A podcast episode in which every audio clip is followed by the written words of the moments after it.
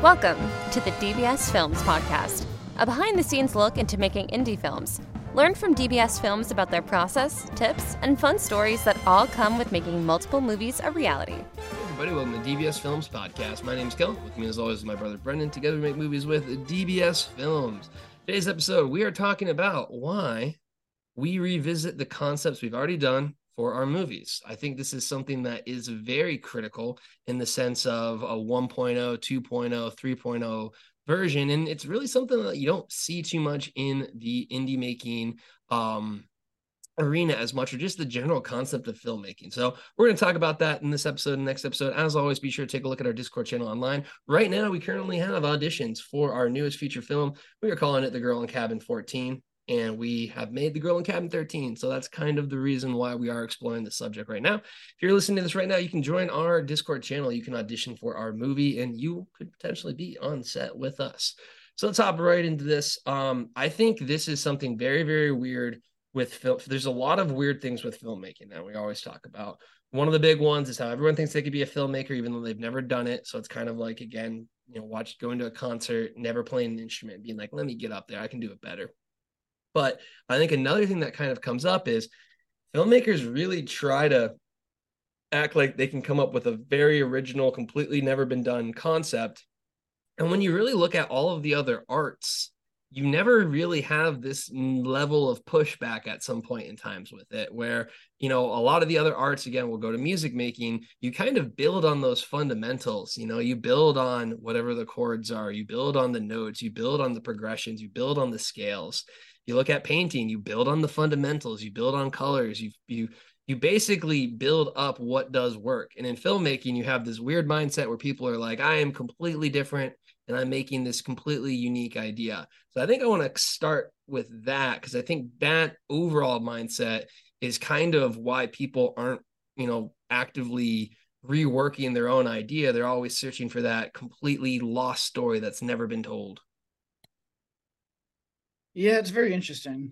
Um, and it just comes from the philosophy that you're going to make one movie and someone's going to see it and it's going to do really well and it's going to you know promote your career and you're going to make bigger and better movies each movie you're going to make a you know a better movie and unfortunately it doesn't really work like that. Um i think what happens is a lot of people look at james wan they look at james cameron they look at some of these bigger directors who just had you know one huge hit and it just catapulted their career. And they think that they can do that. And the problem with thinking about doing that is that basically movies you're going to work with 100 people during the process if you have a production studio um, all the way through if this is a bigger budget million dollar budget movie that's not an indie film you're going to be working with 100 plus people and each person is going to add their own little uniqueness to the movie. They're going to add their own thoughts to the movie. It's very collaborative. And I do think that a really good movie comes from the team around, you know, the people that made that movie. And it's very difficult to replicate that success because you would have to keep all those people and put them all back. So I think a lot of really good movies, they kind of get lucky um, but also, if you go back and you look at the IMDb of a lot of these people who are these one hit wonders, they've been doing commercial work, they've been writing, they've been doing shorts, they've been doing all this stuff for a very, very long time. So at that point, it's kind of like, well, it's just the right opportunity comes along, the right script comes along.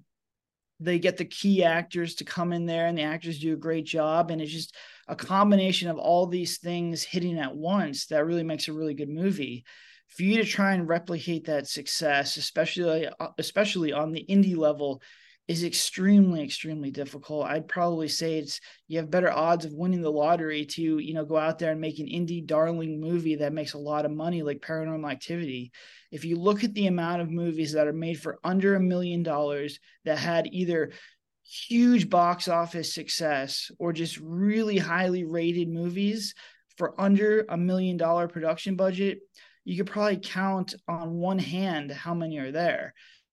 And yeah, Blair Witch, yeah, paranormal activity, but what are the other ones? And there's a lot of people who just don't understand. They're like, oh, that looks low budget, and the budget's five million dollars. A lot of Blumhouse movies are like, those are low budget. They're still five million bucks. It's the same thing when people say A24 is an indie studio. A24 spent 30 bu- 30 million on the Bo is Bad or whatever that movie that just came out with Ari Aster. So, so you know, it is what it is, but to make a movie for under a million dollars is extremely, extremely difficult, even if you have everything lined up and everything perfect. You know, you're better off making as many movies as possible, get better at this, um, or at least that's my philosophy. Oh man, shots fired. Bo is bad. You hear that A24? Let's go. Fisticuffs, baby. Um, well, but yes. What's the, that, what's the name of the movie? Bo is afraid. Um, but Bo definitely did do bad in the box office, and he was thirty-four million dollars, and that is an indie budget according to the Hollywood side of things. Yeah, I apologize, Again, Ari Aster. I apologize for that. Well, he is. Ari, you know, Ari's listening right now, so sorry, sorry about that. I, I do, I do respect his work. He's one of my favorite directors, but sorry about that. It's alliteration. It happens. Um, we're gonna leave it in. That's funny. Um, no one's gonna listen but uh it is something where you know that is the case and i think the other thing i kind of want to like hop right into is, is like i think again i really want to stress how opposite this is of any other creative mindset you know? Like this would be like you're a sculptor and if you wanted to hit you have you have one idea let's say it's like a sci-fi idea or something you spend five seven years you know developing this concept but over like a you you keep getting the budget higher and higher most filmmakers think they need to go to the higher budget, get more money, because then, like you said, that would be the big breakthrough. And then they see all that stuff there. When really the smarter one would be make a 1.0 version of this. And we'll talk about the 1.0s. But the thing I want to highlight again is like, this would literally be like if you're a sculptor and you've never made a sculpture before, getting this massive marble thing that you have no experience in sculpting before and saying, all right, I'm going to invest a hundred grand in this block of marble. And even though the block is so good and the block could be, you know, core concept or whatever, so good, no clue how to use a hammer and chisel. You have no clue how to actually be a filmmaker.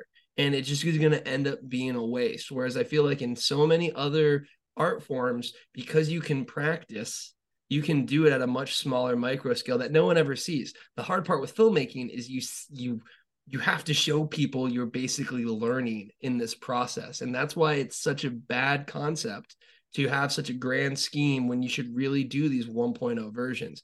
You want to kind of talk about how that is so it, it just feels so off to me with any other aspect of learning a skill in any other field.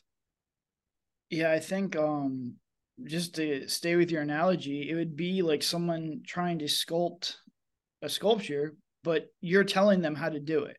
So you're going to go out there and you're going to try and hire people to pull a really good slab of marble, and you don't know what you're looking for. You don't know what good marble looks like then you get you know the best sculptors and you try and tell them how you want to have this vision of this statue or whatever you're creating in your head and you're going to tell them by the to, way that sculptor most likely because again you know you might have very talented crews in hollywood that have a lot of experience and things like that but that sculptor on the indie scale maybe sculpted like a tiny vase or something like a short or a music video. So yeah, I mean, you have this sculptor and you have this beautiful image in your head, and you're trying to describe to him how to build this thing. And the sculptor, you know, for whatever reason, they could just be very new. They could be just trying to get some money to, you know, commission a project. And you know, they're they're sculpting away, and then you have to get the ending, you have to get people to come and polish this thing and make it all nice. And you got to hire those people as well. And it gets really tricky when you don't know how to do any of these things yourselves and that's basically what we did for the first eight movies. I had no idea how to. I had a good idea how to write a script and a good story. And I think that that's the one thing when I do go back and I look at the first eight movies, you can see what we're trying to do there. The general structure of the stories and the uniqueness of the characters and the stories are there. We just had no way to pull that off. And that's kind of scary for me because you have you know, I have a publishing business, so we write stories. You can be a indie filmmaker and have no idea how to write a script. and I see this all the time. They're like, bring me a script. Let me see your scripts. Let me see your ideas. And if that's the case, you're going to be in even more trouble because the easiest thing to throw someone under the bus is with the script. You can make a movie and you're just like, oh, this movie turned out terrible. It's got bad reviews. Oh, it's the writer's fault. And once again, I think a big problem with the film industry is it's everybody's else's fault except for mine. And that is a horrible mindset to have if you're trying to improve. Um, and I think one of the ways to kind of combat that is do everything yourself. Write the script, learn how to film, learn how to edit. When I get bad reviews and they mention, you know, acting or they mention production or they mention story stuff, that has nothing to do with the actors or the people who worked on the project. That has everything to do with me. And I kind of go through and I figure out, all right, what do people like about this and what do people not like about this? But with each negative review it's it's on me. I mean i made these decisions. It's not the actor's fault. The actors do phenomenal for once again it's very very small budget it's very hard to cheat that netflix look. So i think the minute you put aside your ego is when you really kind of really grow and you can accept criticism. Um, I've probably received more one stars than any human in the history of the world with the publishing business and now the film business. I have to be well into the five figures of just one star reviews, but you know, you learn from them and you get better. And with each movie, look at our IMDb ratings for all our movies. They keep going up slowly, slowly, slowly and that's with IMDb's like very not indie friendly weighting system, which is just absolutely ridiculous. Um, but that's another podcast topic. Um, but I think it's just seeing the growth myself is the biggest motivator. Seeing the growth from Girl in Cabin 13 all the way up to you know the big the Bigfoot project, seeing into the forest into the forest too, and I think you're going to see the transition will come full circle when you see Girl in Cabin 13 to Girl in Cabin 14 and the growth that we've had really in the past two years, which is not a lot of time if you really think about it. Welcome to our 10 part series on why IMBD sucks. That will be a, a podcast marathon there. So I think what I want to kind of highlight now is the concept of a 1.0. Also, I'm kind of curious when the 1.0 kind of came about because, like, I feel like we were swinging for the fences pretty early on, like the invited and things like that. So I think we kind of realized the 1.0, you know, was no matter what because of our budget level. But I feel like we started to understand what a 1.0 was. And then I feel like going into Girl in Cabin 13 was when we really solidified that concept because we've basically and we'll go through these in kind of the next episode of what we're learning from each one and what we're trying to do. But our first 1.0 was the haunting of the murder house which was basically the haunting of the suicide house. While we went from found footage to cinematic that core concept was basically the same and you can literally pull scenes of what we had there. Um, but explain to the viewers out there what a 1.0 means and why it's so important on the indie level to have this concept and also where it kind of came about for uh, DBS films of you know embracing this concept. Yeah, so the 1.0 is just the the first version. The way I see the film industry or DBS films in itself is almost like how you release software. You have version one, you have version two, you have version three, you have version four, you have version five.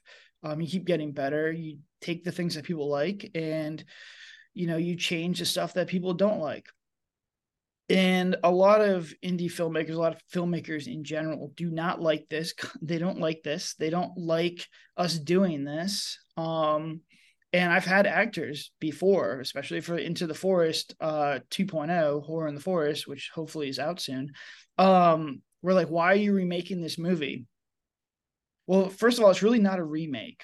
We're taking pieces and uh story elements and characters that we liked from the original and we're making pretty much a completely new story. If you watch Into the Forest and Horror in the Forest, they're two very different movies.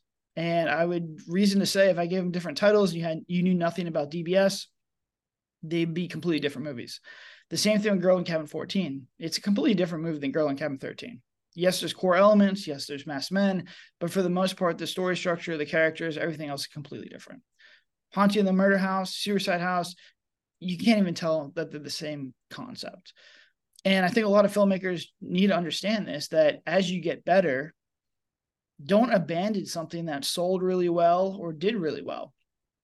So I would take it, take the stuff you want, and then, you know, make it better, make it your own.